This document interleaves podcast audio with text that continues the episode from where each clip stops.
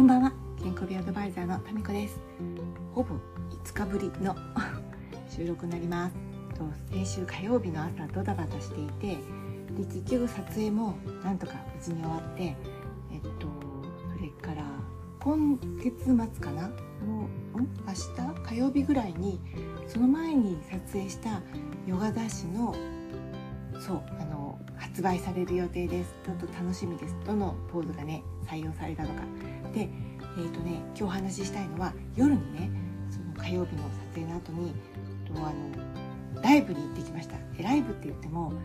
と音楽の多分ちょっとこじんまりとした普段は、えっと、ちょっとバーじゃない何て言うんだろうランチを食べるような場所カフェでもない。でもなんかお酒も出すメインではみたいなそういうお店があってピアノとか楽器が置いてあってマイクとかそういうなんかスピーカーの設備もあってえっと、そのなんだろう20人ぐらいの貸し切りとかでえっとミニコンサートっていうのかなライブっていうのかなやっぱりそういうやるお店があってそこでえっとシークレットライブっていうのをやるっていうので、ね、どうしようかなと思ったんだけどというのは私ね普段あんまり音楽聴かないんですよね。だからうんとちょっと苦手な音楽とかあったらどうしようかなと思ったけれども司会の方がねとよく SNS あの Voicy っていうパーソナリティの DJ のびさんっていう方が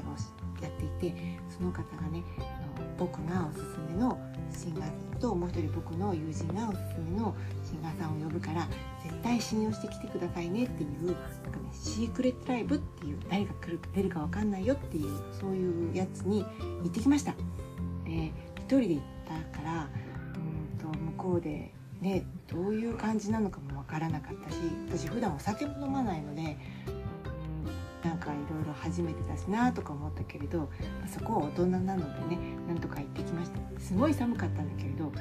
なんかねなぜかそのアルコールを1杯あとワンドリンク注文しなくちゃいけないシステムでビールをね頼んでしまいました。でもねビールはすごいなんか上品なこの縦長のグラスに入っていて泡がねすごいきめ細かくってえっ、ー、とね意外とちょびちょび飲んでいたら2時間であの1つのグラスを飲み干せました。でねその音楽の方なんですけどお二人いらっしゃって1人はギターで自分の歌を作って歌われるかどっちかっていうとこうなんだろうパワーがあるっていうかパッションをぶつけるタイプの方かな。でもう一人の方はピアノなんか多分その方は音楽大学を出ていらっしゃるのかな。そのピアノを弾いてでそれに合わせてメロディーをこう微妙に変化させたりとか上級テクニックっていうのかちょっとよくわかんないけどそういう歌を歌われる方でベースがねあの福島の方のと田園風景が目に焼き付いてるっていう方でそういうね歌をね歌っていらっしゃってでもどちらの方もまあねあの二十歳になりたてってわけじゃないから人生経験もね東京にいろいろあってそんなことも歌に歌っていらっしゃいました。うん、なんか初めて聴く音楽だったけどメロディーがねすごくしっかりとかしていて聴きやすかったですね。そうで私ねすごく不思議なのはえっとよくね狭い空間だと私の知ってる音楽ってクラシックギターっていうのかなギターだけで、えっと弾いてマイクもなくて歌うっていうのが多分本当の生でそれを例えばよくほら学校の文化祭とかってなんかギターにこうなんかホースをつなげてそしてあのマイクに向かって歌うとそれがスピーカーから届くでしょ？それってさ声がデジタルになるのかな？ちょっとその辺がよく分からなくって。でもまあ今回はねあのそういうことをしながらもなんかねミキサーっていうのなんかパソコンでこの音楽を調整する方がいらっしゃったのかな。あとちょっと違う音を出すとか。そういうなんかそういう音楽のスタッ